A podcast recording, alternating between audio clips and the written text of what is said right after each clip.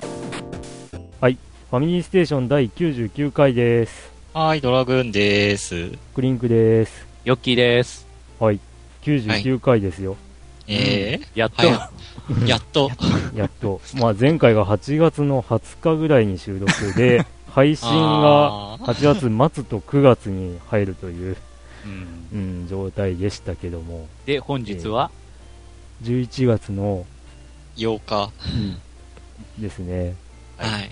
あの、ずいぶん長い間収録してなかったなぁと思ってたんですけど、ええまあまだ3ヶ月になってないんだって。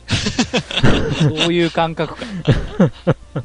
とは、一応、どんぐらい間空いたっけ6ヶ月ぐらい半空き年か。ましたよね。うん。で、なんか今年はなんか結構なんか月1みたいな感じねで調。子いいねとか言いつつ、うんここでスポット空いてしまった感じ ですが、ああ。ねまあ、年末にはお決まりの、ね、イベントがあるので、うん。あのーまあ、そういった意味で早く収録しなきゃっていうのもあったんですけど、うん。まあ、収録が、ね、長引いたのはいろいろ打ち合わせもできなかったからっていうところもあって、うんうんねえー100回には特別なことを何か今回はしようかっていうことだけ決まってて、内容を全く考えてないって いう。で、まあね、それの告知を99回にしなきゃいけないので、うん。ううんーうん。ん、決まらないことには99回できないぞということを言っていたらこんな時時期になっちゃったって いう。なっちゃったはっいていう。えーもう次が100回と、あれが重なるぞっていうね、うん、おそらく。まあまあまあまあ。ということでですね、はい。えーまあ、今回、その次回の100回何をするかっていうのと、まあ、それに関連する募集と,、えー、とゲームファミステゲーム大賞2015の募集なんかもありますので、はい。うんまあ、多分番組の最後の方で お話しすると思いますが、えーうんお便りも、まあ、いつも通りいただいておりますので、はい。はい、では、その 告知なども、えー、と、まあ、忘れないようにしないと ね。ああ。そうはい、という感じで、えーっと、はい久々のファミステですが、どうはいぞ最後までよろしくお願いします。 よろしくお願いしまはす。い、よろしくお願いします。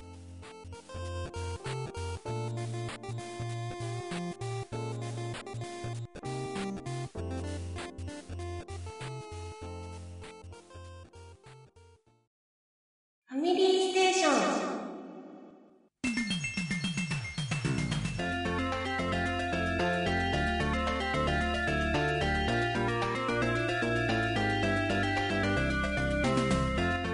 はい、ということで、ええ久々ので収す録ね。ですけども、もう収録ですね。はい、今まで何をして何していらまっししゃいましたか という、はい。まあ、定番の。思い思いに、うん。思いの滝を語ればいいじゃない。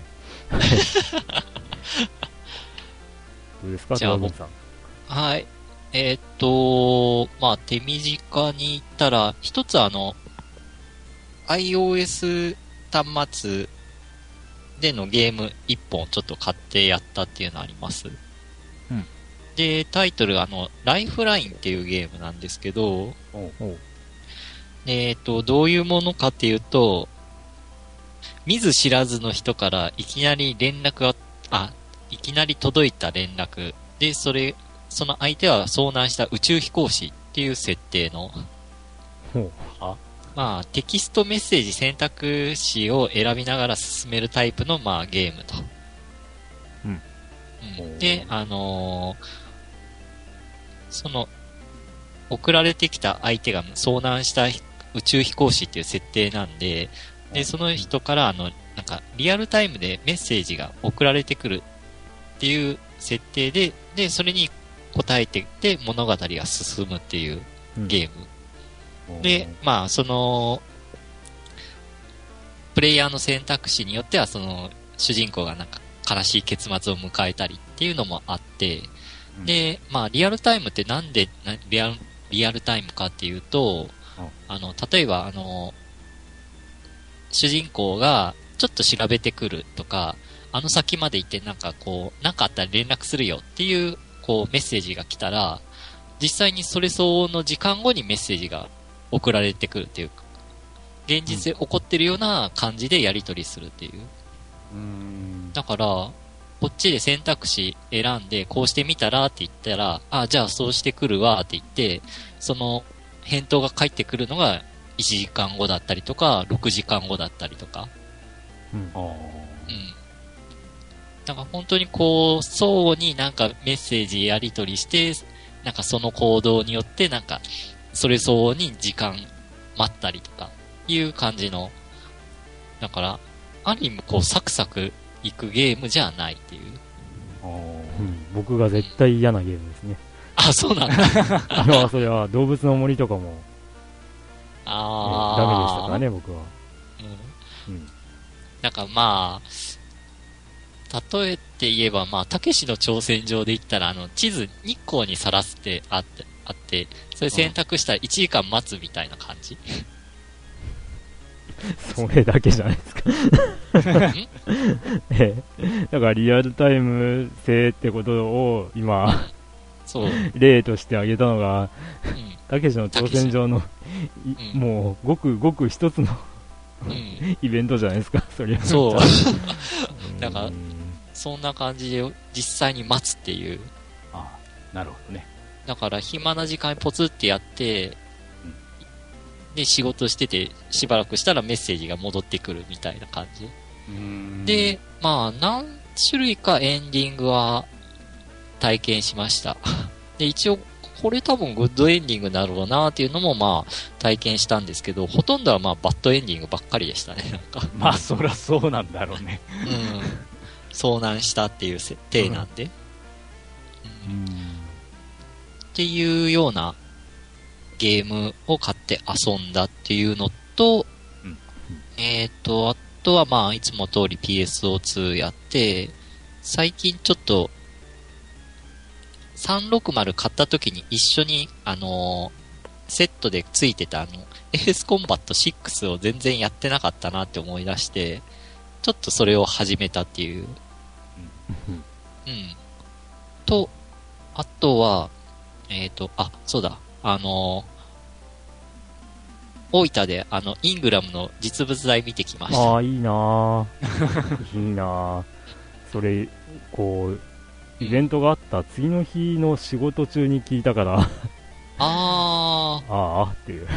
ーちなみに当日は仕事だった当の。うん。日も仕事でしたけど、うん、もうどっかで見れたかもなぁと思ったら、あああ、残念だなぁって。あーーいや、自分も、その、イベントの当日にし知ってはいはい行ったっていう感じだったんで。上司公園に来たんですかそうです。ああ、上司公園。もともとなんか別のイベントがや、別のイベントっていうか、あるイベントがやってて、そこがなんか呼んだっぽいっていう。うーん。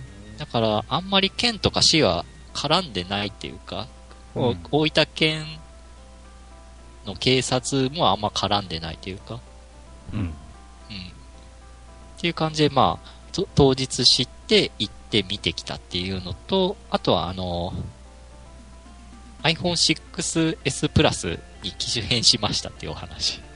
うん。あはいの、でっかいやつに。でっかいね。うん。うんうん。そう。あれ、PS ビータと並べてみたら、iPhone6S プラスの方が画面大きいんだなと思って。うんまあわずかにそんなもんですかね。うん。いやー、なんか、そっか、ビータよりもでかいんだって、ちょ、ちょっとなんかこう、ショックっていうかな、なんて言ったらいいんだろう。うんうん。まあ、意外というか。意外っていうか、うん。うんうんっていう感じと、あとはまあ、前、前回言ったダーツを、をちょこちょこやってますっていう近況です。うんえ、でも、パトレーバーっていうか、イングラムを見たってことは、ええネクストジェネレーションパトレーバーは見てるんですかいや、全然見てない見てないんかい。見てないんですよね。見たいなと思いつつ。あークリンクは見たの全部え。見てますし、この間、最、まあ、あの、最終回というか、映あ画。の、月末の映画のブルーレイ買いました。おお、うん。まあ、あの、端的な感想を言うと、これは個人の感想です。えーとですね、まあ、もともと連続ドラマ版というか、もともとのドラマ版からも思っていたことなんですけど、おうまあ、この映画版含めて言うとですね、えーっと、まあ、次世代というか、あの時間が流れて同じ世界で時間が流れてるっていう設定になっているのにう漫画やアニメでやったエピソードをまんま持ってきてる回っていうのもあったり、ん。えへーっとまあ、ぶっちゃけこの最終戦最終回の「首都決戦」っていう映画版もー「パトレーバー2・ザ・ムービー」の焼き直しなんですようん。へえ。でところどころに全く同じセリフを喋ったりとかほでも喋ってるのは当人ではなくて、あのーなんだ、読者二課の三代目っていう言われる人たちう。ほう。なわけですよ。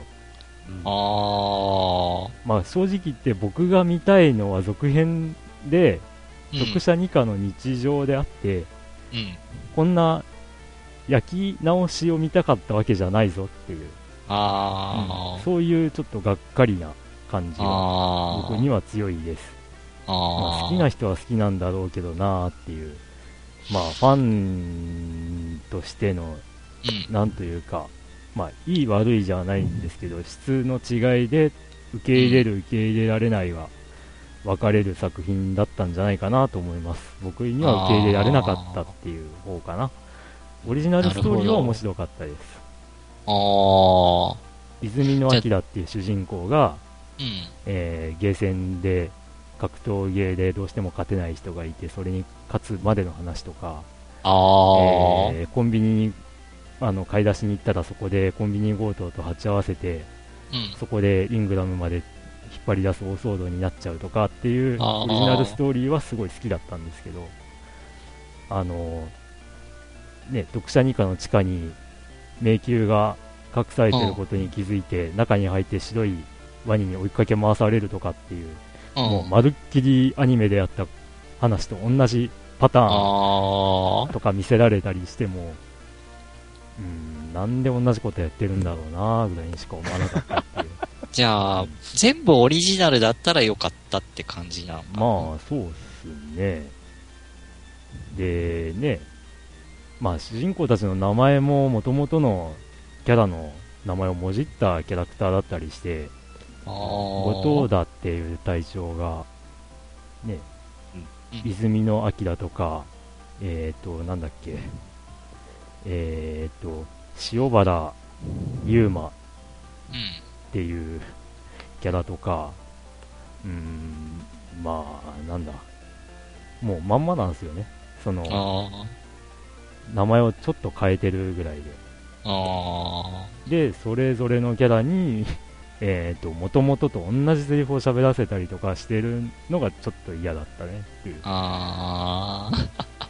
うなるほどんだ。って時代も変わって人も違うのに全く同じセリフを言うかっていうああ。あなた方にはほとほと愛想が尽き果てましたとかうーんうーあん後輩だからといって同じセリフ言うかとかーあー、なるほどね。なんかそういうのが僕にとっては受け入れられなられなかったなっていうあまあ正直パトレーバー2が大好きすぎてうんそれの決着編みたいな感じの盛り上げ方をして映画に続いてたんですよあ、ほで見てみたらもうまるっきりパトレーバー2のストーリーラインを沿った実写版になってるじゃんっていうう。おがっかりでした、ーそっか。はい、というクリンクの近況なんですけどもっていいんですかこういう流れうんでこっち行ってうん。どうぞ。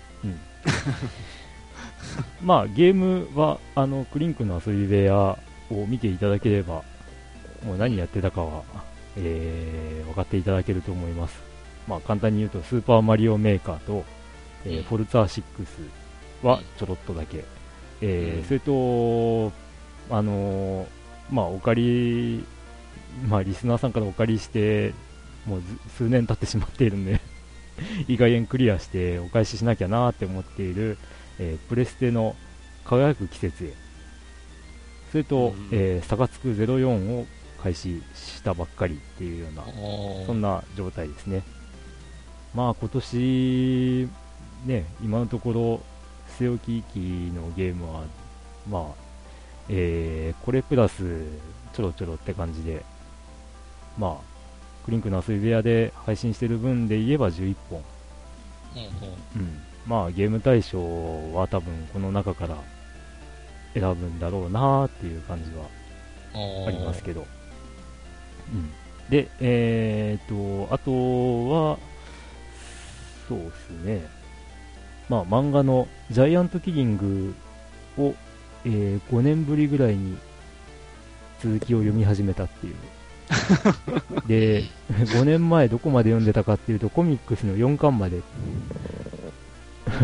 ほうでえー現在16巻まで読みましたっていうところですね、うんまあ、その影響で「サカツク04」をやりたくなったっていう流れなんですけど、うんまあ、ちょっと今あの流れ的に残念な流れになっているので、ほうほうほううん「サカツク04」あのエンディングを見たことが今のところないんですけど何度もやり直して やってたんですけど、えー今回のプレイは、えーそんな何回もやった中では史上最弱のチームになってるかもしれない 最初へそんな状態で、え1年目はゲームオーバーにはあの資金がマイナスならない限りはゲームオーバーにならないんですけどうんさて2年目はどうなるかなっていうそんな2、年目は成績悪かったら、うん、ゲームオーバーゲーにムオーバなりますねまあでも多分2年目は急に勝てるようになるから あのこれはシリーズの伝統なんですけ どまあ大丈夫でしょうとは思ってるんですけど、うんうん、まあそんな感じですねおーはいはい。ー、それぐらい。 それぐらい、本当それぐらい。あとまあはもうね、仕事行って帰って、仕事行って帰って、えー休みの日はクリンクの遊び部屋の収録して、の繰り返しですね。 うんああ、そうか、まあ、あとはあれですね、ツイッターのタイムラインとか見てるとね、あの、レトロフリークの発売で、うんあ 湧き上がっていてですね、うん。で、まそうあ、いいなと。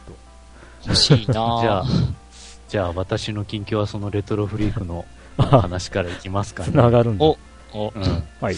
ん、で、レトロフリークね、あの、10月31日発売でしたっけ、あれねう。ん。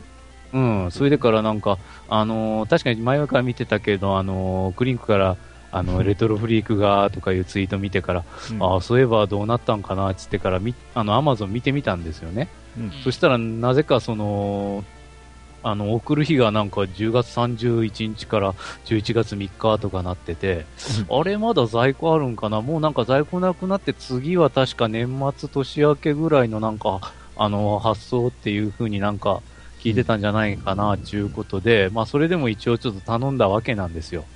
おううん。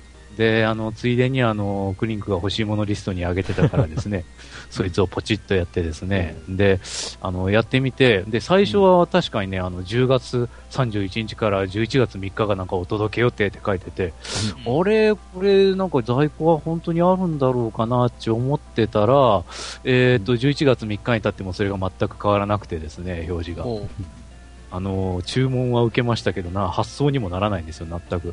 うんほうああ、これはそういうことかなって思 って、えー次の日になったら、あのーまあ、例のごとくアマゾンから銘柄送られてきまして、うん発あのー発新しい発送日は12月31日から1月3日です。あー。あ、普通にそうやったんやないかみたいな。うん。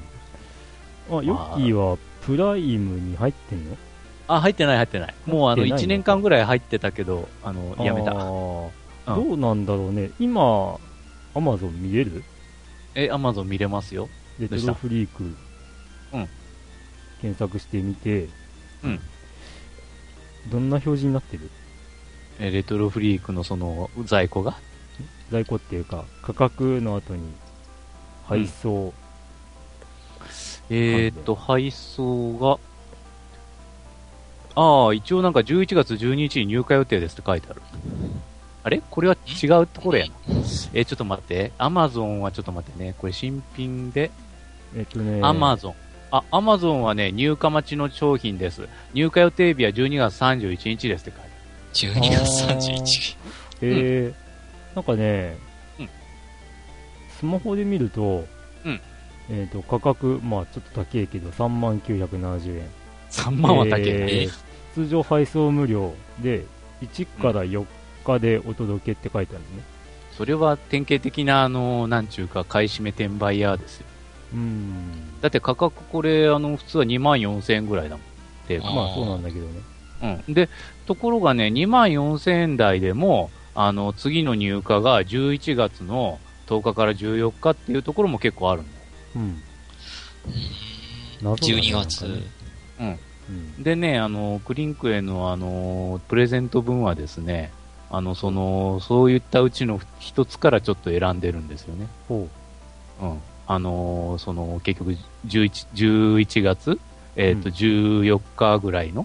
ほう。うんのお届け予定にななってて、しかもまあ、定価のところから一応ちょっとやってるんですよ。ほいほい。今のところ出荷準備中で、えっと、お届け予定日が11月13日から11月16日になってほう。うん。で、まあ割とツイッターとかで見ると、うんなんか家電店とかに置いてるし、みたいな。話をあ見るね。で、まあちょっと気になって、あれだね、あの、サイバーガジェットだっけ。ううんんで、取扱店調べると、まあ、Y 電機とか、ワイ電気、ね。 100万なんちゃらとか、うんあ。おーでも取扱いをしているみたいなことを書いてて、まあ、うん大分の、ね、あの辺が、あの、ね、ゲーム機の取扱いやる気ないから、どうどうなってるだろうなとは思ったり、もうゲームショップなんて絶滅状態ですから、大ま分市あはね、じゃあ、もしかしたら、そこに在庫あるかもってことまあね、まあ、そ行う。けばあるかもしんないけどね。行けばあるーまあ、とりあえず、えうーん来週末から、その、再来週の頭うんに予定日がなってるので、まあ、これがどうなるかやね。これ、れは一応ちょっともう、あの、うちにまず届けるようにしてあるから、まあ、届いたら持っていくけど。あ、はい。ありがとうございます。えーそれとは別になんですけどね、なんか今回お買い物の話ばっかりになるんだけど、うんおゲームじゃなくて、えっ、と、あのーハンドルコントローラーですね、ああの、Xbox One 用の、えあの、ハンドルコントローラーで、あの、ロジテックだっけおロジクールの、あのー G920 っていう、えあ、の、Xbox One 用の、うん、コントローラー、ハンドルコントローラーがあるんですけど、あのー Xbox One があまりにも日本で売れないからですね、あのー公式ではもう、あのー日本では発売されませんと。えこれは。うん、もうあのープレステ4用のやつは発売されてるんですよ。ね。ううんん。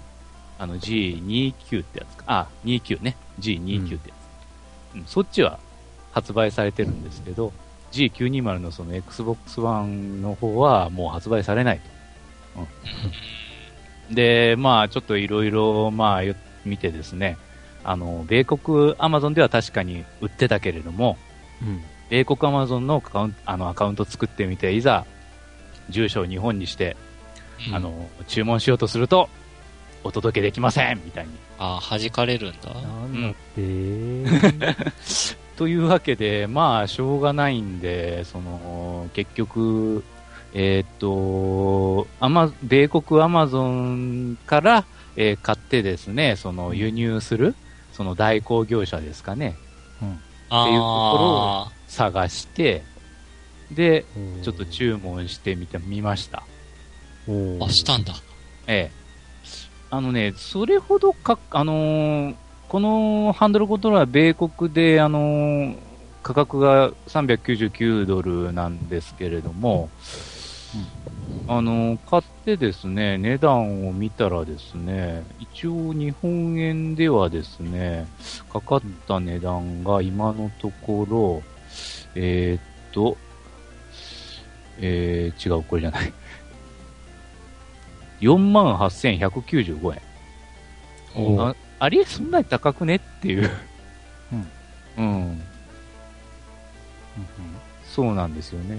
で、これ、まあ、そう、うん、そうそう、48,195円で、で、そえっ、と、プラス、その、なんちゅうか、あの、代行業者の手数料が、なんかもうちょっと実はかかるらしいんだけど、なんかちょうど自分が誕生月だからっていうことで、うんちょっとだけ手数料が減って、手数料が5000円ぐらい。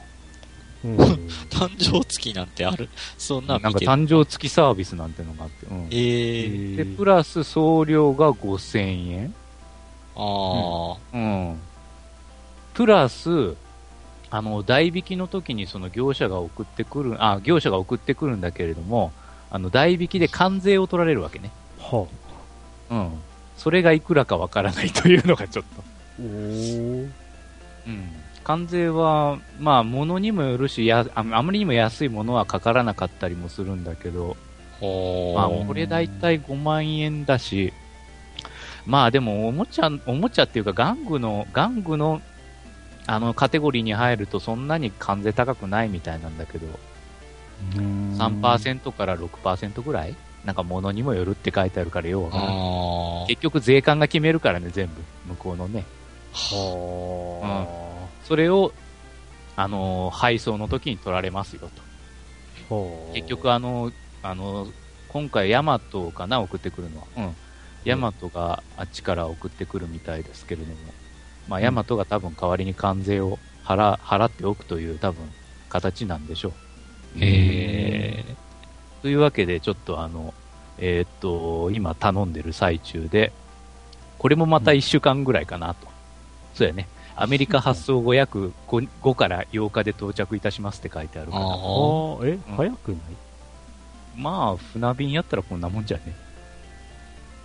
マジでえ なんか、こっちで手に入らないもの買ってみようかなって思ったとか。んあいやいやいやあのーいや前ブルーレイボックスとか買ったりとかしてるわけですけどおうもうちょっとかかった感じがあったなーって思ってあそうえー、あのーまああーっとえー、あれは下着のアニメはどこでどこで配送になったのか覚えてないんですけど、えーっとリチャード・バーンズ・ラリーのパソコン版うん。うん。と、あと、えーっと、なんだっけな、えーっと、コリン・マクレーラリー、うん。えー、4うん。のパソコン版、うんこ れどっちもあのイギリスから発送だったんだけど、えうんー、なんか2週間か3週間かかった気がす る。うんまあ、どっちも700円とかだったんですけあーあーそらイギリスって、イギリスやったら、そら、もし本当に船便使ってややってくるとしたら、そりゃ、時間ど、かかるうんわどな。んぶらこどんぶらこと来た んだ。うんど、どっちか一個は絶対、運が通る必要があるし、あ航路的 に。いや、だから、そういうイメージあるから、なんか1週間程度って、え、でもアメ、アメリカカじゃん、アメリカ。ーあ太平洋さえ渡れば、そういうもんなのか。 そういうもんじゃん。ーあーじゃあ、ヨッキーはなんか、街状態が結構難点があるって感じだそうでね。すね。うん。まあちょっとこっちのハンコも、まあ、クリンクには申し訳ないけれども、うん一応こっちで開けてみて、組み立ててみて、うんうちんょっと使用感を、うちのマットキャッツと比べてみようかなと。ぜひぜひぜひ。あのーマッドキャットがね、うん割と評判良くないんだよね。うん。あのまあ多分あの、あの、なんちゅうか、ハンドルの小ささからじゃねそうなのかな。でもね、あれだよ。ハンドルの小ささ言ったら、あの、GT フォースプロも小さい からね。うん。で、あのーね、ドライビングフォース GT、えのうん。ヨッキーがね、くれたはいはいはい。のは若干大きくなってるとはいえ、うんまあ普通のハンドルよりは、まあ、小さいからね、う。うんん、まあどうなんだろうね、どうだろうね。ちょっとおもちゃっぽいというか、安っぽいみたいな評価をにかけた気はするけど、安っぽいね。うんまあそげえでもないよ。ああ、そうなんだ、触ってみた質感というのはね、ペダルとハンドル。おーうん、うんそげえ安っぽいかって言われ たら、うん、で、まああれね、その届くロジクールのやつと比べるとどうなるか、そうだね、920、920、ぜひね、ちょっと触ってはみたいもんです。まあそこはちょっと楽しみですな、ですねあ。のまあ、フォとーいスうフィードバッ色、クの強さとか、どうだろう。 強さわかんない。 ある程度ちょっと、そういう運転してみないとわかんないからね。うんうんという感じですね。なんかゲームの話題っていうよりお買い物の話題ばっかりだうん、いやーでも十ま分あゲームの話題ですよ、そうですね。うんまあ実際やってるゲームはもうあのあれなんですがね、やっぱソーシャルゲームばっかりで、うんあまあ艦隊コレクションからちょっと離れた後はあの、フェイトグランドオーダーをうんあやっております。はい。うんようやっと新しいストーリーがまた解放されてから、イベントの後に、うん、ほうやっとるとこですね。うんうんまあストーリー自体はやっぱ面白いんですけどね。うんあそうなんだ、うん。あの例のやっぱまあ、フェイトキャラがまあね、サーバントがうん続々出てきますけど、あの辺って那須さんが書いてんのまあ、書いてるところもあるし、他の人が書いて、那須さんに OK もらってるっていうのはあるんじゃないああいだってそういうほらツイートを見たべ。うん。いやあの PS ビータとかでもさうん。フェイトのなんか違うやつで出てるじゃんうん。あの辺ってどうなってんのかなって思ってたんだけど、まあ、ずうんまあ、その全くタッチしてないわけでもないし、全部買い取るというわけでもないんじゃないのうーんうん。うん、だからその、こいつ、こいつ絡みのストーリーは任されてみたいるとかいろいろね、あー書いてたじゃん。うん。あーうんそういう風なツイートとかも確かありましたよ。そういう書いてる人。うんうんうんうんまあ、とりあえず那須さんには DDD っていう小説を完結させてほし いというもう何年待ってんだろうかっていう一巻二巻は割とポンポンと出たんだけどうん完結になるだろう三巻が、出ない。えー、出ないねまたそんな、出ないなすごいことになってるな。うんいつまで待てばいいんだ。えっ、とね、一巻が、えー、あ、発売日書いてねえな。 まあいいや。まあ、ということで、いろいろちょっと、まあ、何事も経験ということで、うん、おう買ってみますが、うん。うん。まあ、輸入代行ってね、結構めんどくさいですね。ーうん。うん物が壊れた時の保証が大変そうだなと思って。まあ、それあはーちょっっとね、それは、あの、申し訳ないことに、おうえーっと、ロジクールは、おうあのーあんまり対応良くないことで有名なので、 おううん。壊れたら新しい修理じゃなくて、新しくと、新しいの買ってください。あそういうスタンスなんだ。そう、そうなんですよ。うん。まあ、そういうことなので。うん。うん。あ、その点、あの、サイバーガジェットのレトロフリークは、まあ、そこそこいいみたいですよ。ああ、まあー保証期間短いけどね。うん、短い。 3ヶ月。かな。3ヶ月よね。結構、あの、カセット挿すところがダメになりやすいっぽくてね。あらしあ、いね気にはなるんだけどなうん。ワクテカして待っておりましてな。うんあの ナノカーボン買っております。え、それは何接点復活剤ってやつです。う。あまあ、あのーあれです。あ、油みたいなもんですね。うん。だからカートリッジの抜き差しもスムーズにいくし、えーっとまあ、その電電気の流れあ、流通れね電も良くそうそうなるっていうことでそうそうそう。まあ、昔のゲームカセットとかうんで、まあ、通電しにくいっていう状態を改善してくれるっていうものですね。そうですあね。ーで、まあ、だいぶ前にもね、ファミステで話した、あの、ねクレ556あーあーで、、あの、まあ、代用できるっていうような話をして、それって大丈夫なのっていう話を、ちらっとしたことがあったはずなんですけど、まあ、うちの父が昔やったっていう話をして、うんあうーん。で、ちょっと調べてみたら、うんあ。の、クレ、クレ、クレ、クレの、あの、なんだ、えーヘルプというか、ああのよくある質問の中あ。で、はいはい。あのクレ556で接点復活剤として使えますかっていうのが、うんまあ、あってで読んでみると、うんあの使えなくはないない。ですがほうあの専用のうん接点復活剤226をおすすめしますっていうようなうーん。えことを書いてクレにはそ別物があるんだ。た、うん、ありまあるすよあります、 226へね。うん、なんかいろんな種類ありますよいろいろあ、でも、クレでもさ、あの、クレもちゃんと接点復活スプレーってさ、その専門の、あのスプレーもあるよね、確か。まあ、だからそれが226ああ、あ。いやいや、あえ、そうなん。あ226って書いてるけど、これも、これ以外になあえーくな復かっ活剤も、うん、あの普通にあの潤滑油っていうか556の他にもあの、種類があるし接点復活剤も何種類かある、うん、たよね。何種類か出してるよね。うんちなみにまあ最近ツイッターでそのレトロフリーク絡みであの総合フォローになった方の話によると、クレ556は、あのプラスチックをちょっとあのなんか変質させる恐れがあるんでなるあほどんまりおすすめできませんということだったのでまあそういうことらしいですなんかすげえな、クレのね、スプレーいろいろ出てるしな。うんいや、 226?226、うん336、556、666ってのもあるのか。 666。あー。 226はなんか事件を思い出させられるし、666はちょっと悪魔の寿司を思い出させられる。 666。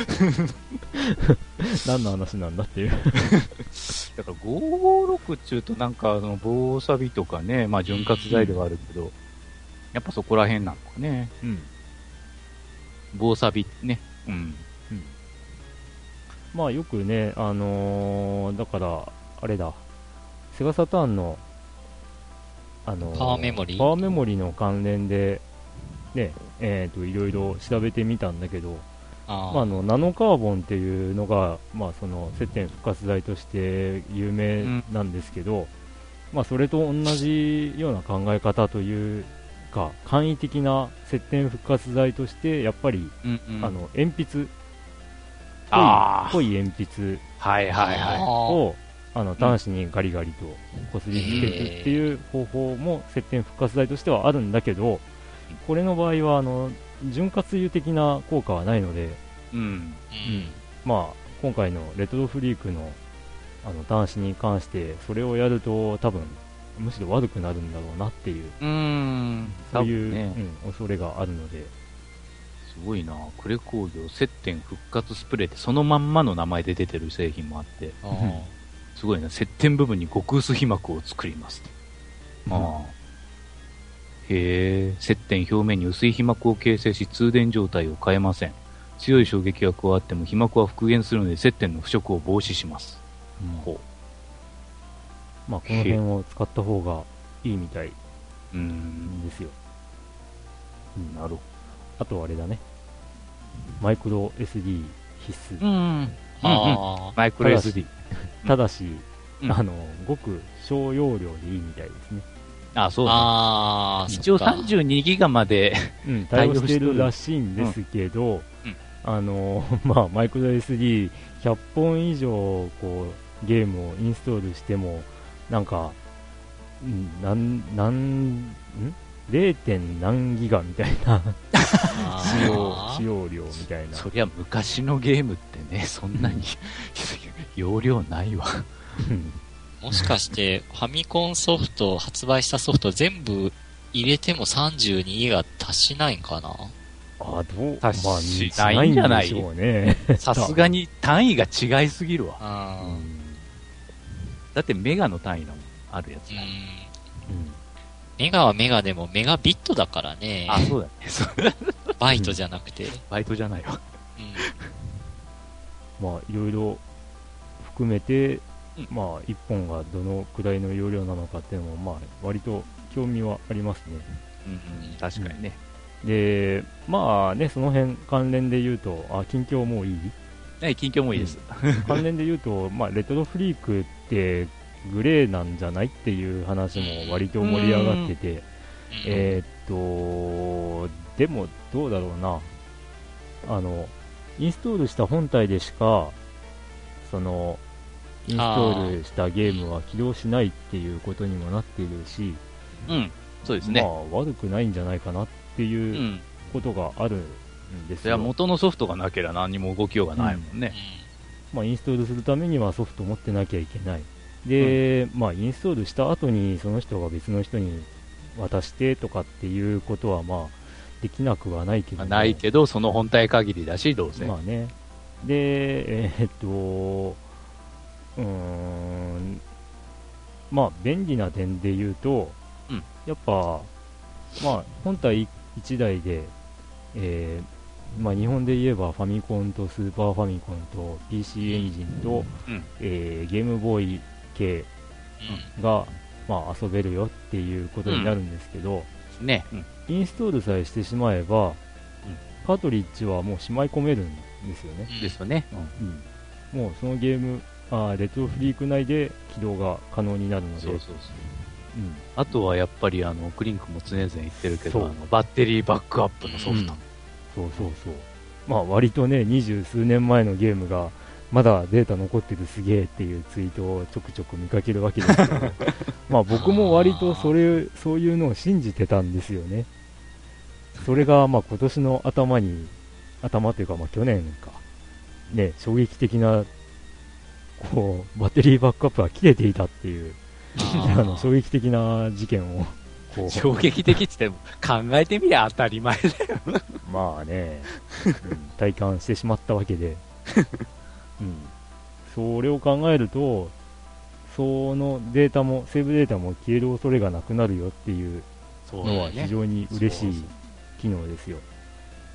うん、なのしでか、もあの、ねゲームのあの早送りあのスローモードもあるんでしょ早送りできるのうんスローは見かけるんだけどね。あでもなんか倍速のもなかったっけ、うん。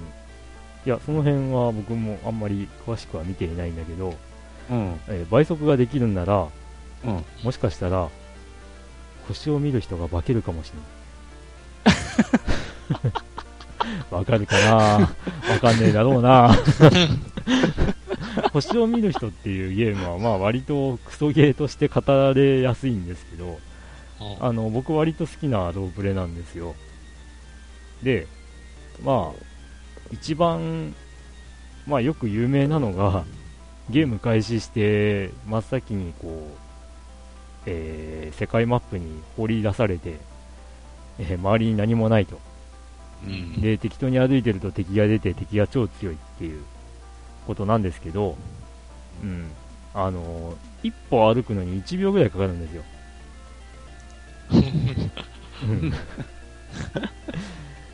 その、えー、っと、なんだ、操作性の悪さが多分一番のクソゲー言われるゆえんだと思うんですよね。あー割と設定とか凝ってて、なるほどねそういう設定とか SF 好きなら結構ハマれる要素はあるんですよ。か確かにあのスローっつったらあのねあのシューティングゲームとかがああの簡単になるかもっていうね、あれはあるけどあんまり早めるのってあんまりあれかまあね、あれ機能はあんまり需要はないわな 普通に考えたらあでも星を見る人をやるには必須かもしれない。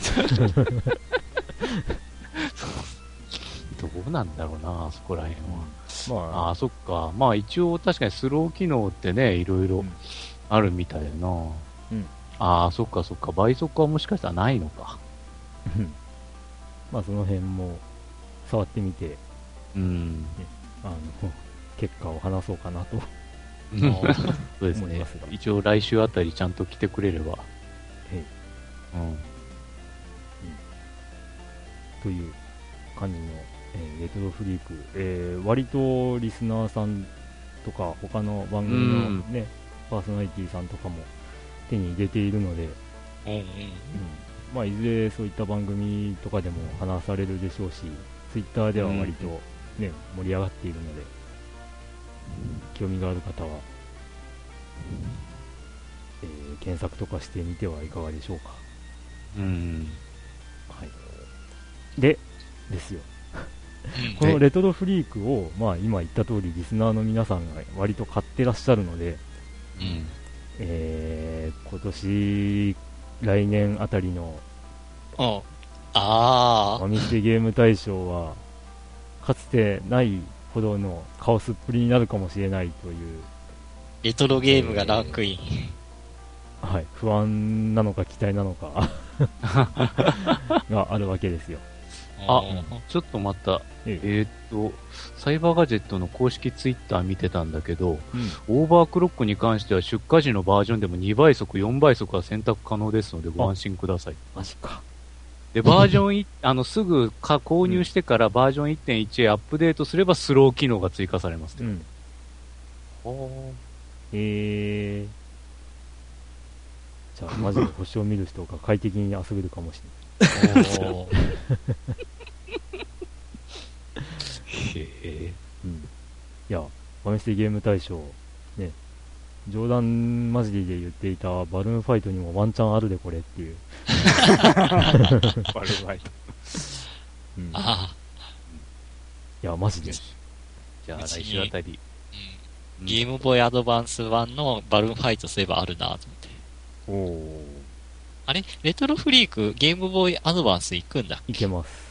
あ、行けゲーるムんだ。ボーイ系いけますよ。うん。おーあ、そうそう、だからね、あのー僕はあのーゲームボーイアドバンスのソフトって、うん専用のソフトって1本しか持ってないんですけど、えーアストロボーイ鉄腕アトムなんですけど、これが、うんまあ、触り馴染んだコントローラーで遊べることになるわけですよ、レトロフリークで。うんうん。これも非常に楽しみですね。だって、今まで僕がやったのってあの、ゲームボーイプレイヤー、うんえうんーゲームキューブについてる、ゲームボーイプレイヤーで、えー当然プレイするパッドは、ゲームキューブのパッドですよ。うんん悪。名高き。うん。下を押してるつもりがね、斜めになってるとか、あーそういうゲームパッドですよ。だったり、えー初代の DS です。あーどちらかというと、初代 DS の方が快適に遊べたっていう、うん。まあそれがね、えーと、スーパーファミコンのコントローラーとかで快適に遊べるとなれば、うんえうんーまただいぶん、あのープレイの仕方が変わってくるんじゃないかな。おーうんなんてな本当レトロフリークだけに本当おっさんほいほいの話題だな、これ本当。 うんまあ他にも実はゲームボーイアドバンスのソフト持ってるんだけど、ファミコンミニなんですよね。あ新鬼ヶ島と、えーうんリンクの冒険。あ、はいはいはいはいはい。まあ、リンクの冒険もね、あの操作性のいいコントローラーでやったら、だいぶ印象変わるだろうなとは思うんですけど、うん、まということで、いろいあ、ろはい、そうですね、買ってあるのが来週から再来週にかけて届きますんで、はいおー まあ、そやのったろ辺うかねの話は多分来年になるだろう な。 なぜなら、100回と、うん。えゲーム大賞ゲーム大賞が挟まるからですね。年末に通常回ねえのかよっていうね。そうね。はい、はいという近況でした。ははーい、い近況と、なんだろう。 最レトロフリーク話が。話うですね。ん。では、お便りにはーい。参りましょう。といってもまあ、もうここら辺が8月末、うん送られてきたね、メールとかもありますが。と、じゃあ、僕から行きましょうか。はーい。はいえー月中ロボさん。えー8月30日にいただいてます。クリンクさん、ドラグーンさん、ヨッキーさん、こんにちは。そして、子猫さん、ゼノブレードクロスありがとうございます。ああ、なるほど。うん。第97回 B 面拝聴しましたまさか自分が当選するとはびっくりで変な汗かきましたね その後クリンクさんとメールのやり取りして、お忙しい中の発送ありがとうございました。おまけまでいただいてしまって、えー改めてありがとうございます。早速プレイ開始と行きたいところですが、急遽出張が入ってしまい、お盆休みまでなかなかプレイできない状況に、えーそれでも少しずつ進めて、えーまだ序盤から中盤あたりですかね。ストーリーですが、あくまでも個人的な意見ですが、自分はオープンワールド系のゲームは濃厚なストーリーよりも隅々まで探索する方を重視するためゾンブレードクロスのストーリーはちょうどいいというか、えー、予言に近い感じがしますねうん。ストーリーを少し進めて、えーあとは自由に探索してみたいなうんあ違うなこれ意味的にやっぱこっちかなストーリーを少し進めてあとは自由に探索してみたいなああ。予言に近い感じがしどまっすねちでもいいよまあ。いいのかな。はい、 えー、戦闘は未だに慣れず、ちょっと癖がある感じがします。ゼノブレードをプレイしていれば感じない部分なのかもしれませんが、少し難しく感じます。えーそれでも、未知の惑星を探索する楽しさは最高に楽しいですし、寝る時間も惜しんでプレイしてしまいますね。これからもじっくり楽しみたいと思います。えーまたお便りしますね。ということでいただいてます。はありがとうございます。ありがとうございます。えーまあ、おめでとうございますですおめね。でとうございます。 月中ロボさんね、あの割と最近、えツイッター Twitter を始められまして、ほで、まあ、フォローしたんですけども、その時にですね、えーっと、まあ、まだ、あの、しっかり遊ばせていただいてますと、 絶賛、うん絶賛プレイ中ですというコメントもいただいてます。おまけって、なんだあ何あと、過去回です。ああ、見せはいてはいはい。なるほど。と、と、もしかしたらあれかも、あの、子猫さんの、あの、ゼノブレードクロスを買った時についてた特典のことかもしれないですけどああ、なるほど。あまあ、その辺です。ねえ。 まあ、まだまだ、うんあ、ね、あの、途中ですからね。そうですね。うんまあ、ぜひぜひ、クリアまで。うんえっと、本僕当にはゼノブレードクロス、完全に止まってますけど。まだどことも手に入れてないっていうね。あ はい。ーあ。はい。ありがとうございまあす。りがとうございありがとうございまます。じゃあ、続いて、金賞さん。うんはいえー、クリンクさん、ドラグーンさん、いれば、ゲストの、ゲストさん、こんにちは。 ヨッキー先生、ニャンパス。ニャンパースー。 お久しぶりです。金賞でございます。相変わらずゲームを楽しんでいる日々です。今は 3DS 版ドラクエ8に時間を割いています。今回のドラクエ、とにかくよく喋ります。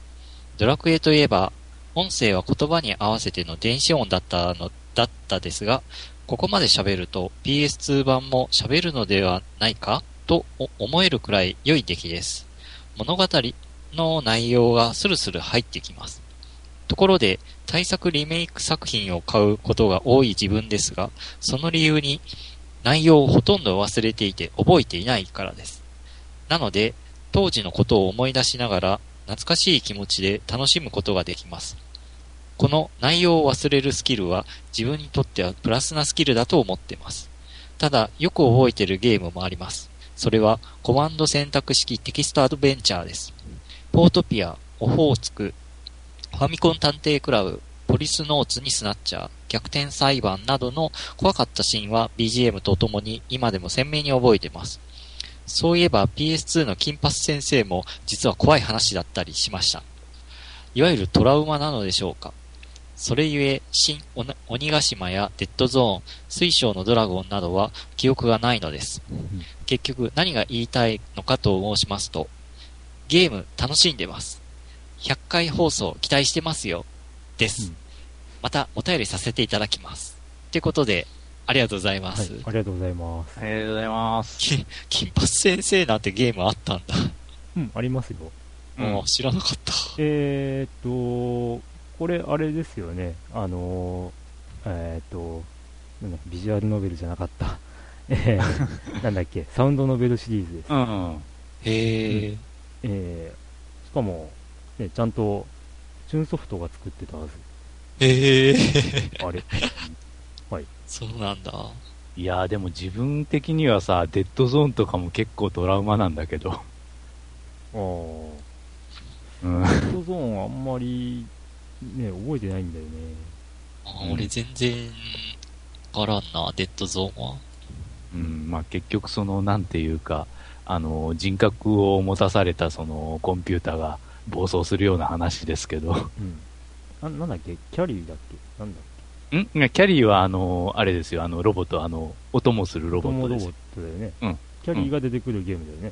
そうそうそう。うん、だよね。うん。あでーそあののそのくらいの記憶しかない。そう そう。で、途中でから、あの、あの、キャリーを使ってから、あの、あの、一期のさ、ボーナスステージのあの、おにぎりが飛んでくる、はいはいはいはい。ああれあるじゃないですか。あれをさせられるという。ええ うんしかも、あの、なんちゅうかな、パターンを全部きちっと覚えて、全部取らないと先のステージに進めないという。おーほほほほほ いや、本当にああれが、あれが、その違う意味でトラウマ。あうーんうんうんそっか、デッドゾーン。ディスクシステムだもんね。そうそう、ディスクシステム。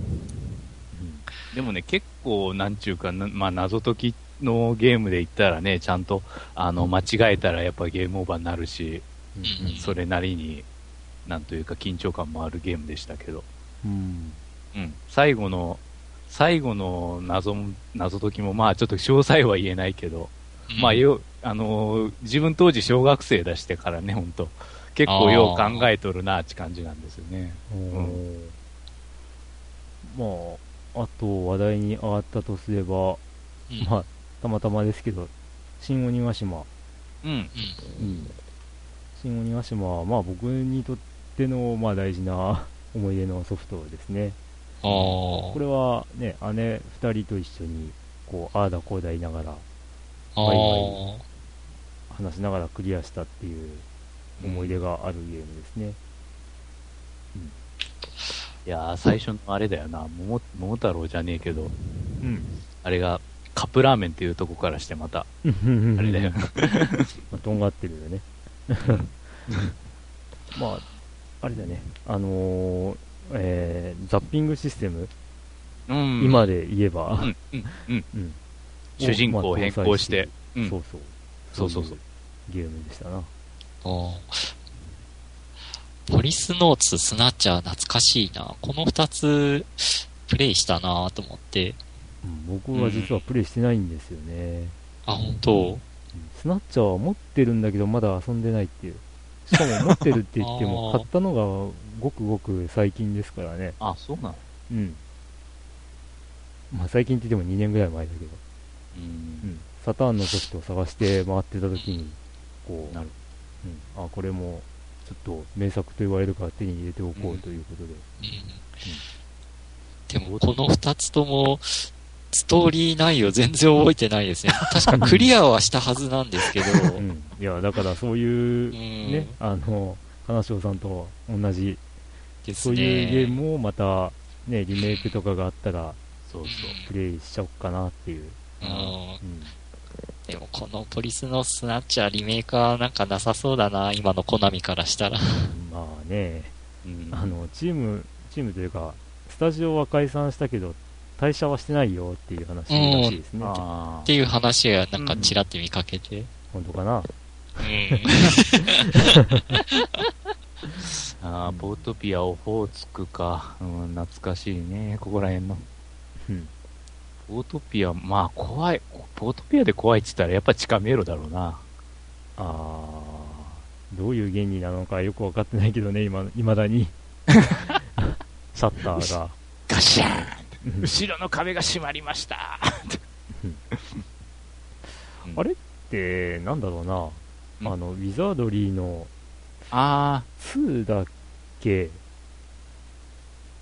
なんだっけ、なんかで、あるよね、一方通行だけの、ー、うん。だけっていうか、一方通行だらけの、うんはいあれの、なんかオマージュなのかなとか、ちらっと思ったり。うんわからんね。まあ、うん確かにあの、どっかで、あ、そっか、落書きにもあるけど、モンスターサプライズと言うってああ、そうか。ね。ううんん。うん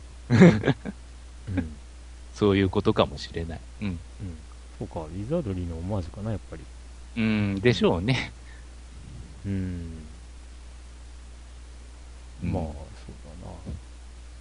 どうですこう、皆さん。同じようにこう、ね、あれ、すげえ好きなんだけど、覚えてねえわっていうゲーム他にありますああ、あすげえ好きなんだけど覚えてない。すげえ好きだったはずなんだけどなあっ、て好いうきだったはずだけど覚えてない。うん。あ、あまあ あ。僕なんかこの間、ね、ドラあドラクエじゃない、ファイナルファンタジー5を、ああのラスラストダンジョンまで行って挫折したっていう覚えがあって、うん。で、まあ、そうですね、僕、だから中学2年かそこらに出たゲームうんのはずなのにね、あれっうて。ん。で、そこまで行った記憶はあるのに、うん。あのまあ、オープニングの導入部で隕石が落ちてきたぐらいしか覚えてなくて、あで、なんか、ね、ちらほらと、5はほら、あの、最終的にハーレムパーティーになるからみたいなこと言われて、ーうんえ、そんなだっけっていう、確かにそうね。なんバかツ以外みんな女じゃねえかみたいな。思い出せなく て、で、あの、実況プレイ動画を探して、ながら見をしていたら、あこんなストーリーだったっけなっていうの で、本当にね、まるっきり覚えてないっていう。自分はね、どっちかというとセブンの方が覚えてない。あ、セブンも覚えてない。ああ、うん FF7、そうセブンはね、もう前々から言ってる通り、あんま好きじゃないのね。 ストーリーね。ストーリーっていうかね、ストーリーが頭に残んないんだよ、うん。もともと。うん。だから全然覚えない、あれは。うん。なんか、あの、ミニゲームでいろいろお茶を濁されたっあ、そうね。て確かに。感じがして、うん。なんかそんな感じで話を全然覚え ない。わけのわからんミニゲームっていうのもあったな、そういう。あの、神羅の兵士になんか変装してからなんか、ポーズとかかあー、なんかあったね、そういうを、の。ポンポーズとかを周りと同じように決めるっていうのが、うん。あれどうしたら、あの、成功な扱いなのかよくわかんないっていう。まあ、あれね、やっぱみんな面白いって思ってたのはストーリーじゃない気がするんでね。あ目新しさいや、成長のさせ方とか、うん。えーあと、割と隠し要素がいろいろ多くて、うん。あの、気づかない人はクリアまで気づかないだろうって要素が割とあるんうんで。すよね。えっ、と、ナイツ・オブ・アラウンドとかも、うん。ね、手順踏んでうん、こう、知らないと手に入らない召喚魔法だったと思うし、あと、ね、あの、ユフィうん。なんて、あの、本当に、あの、方法知らなかったら仲間にできないまま終わっちゃうし、うん。うん。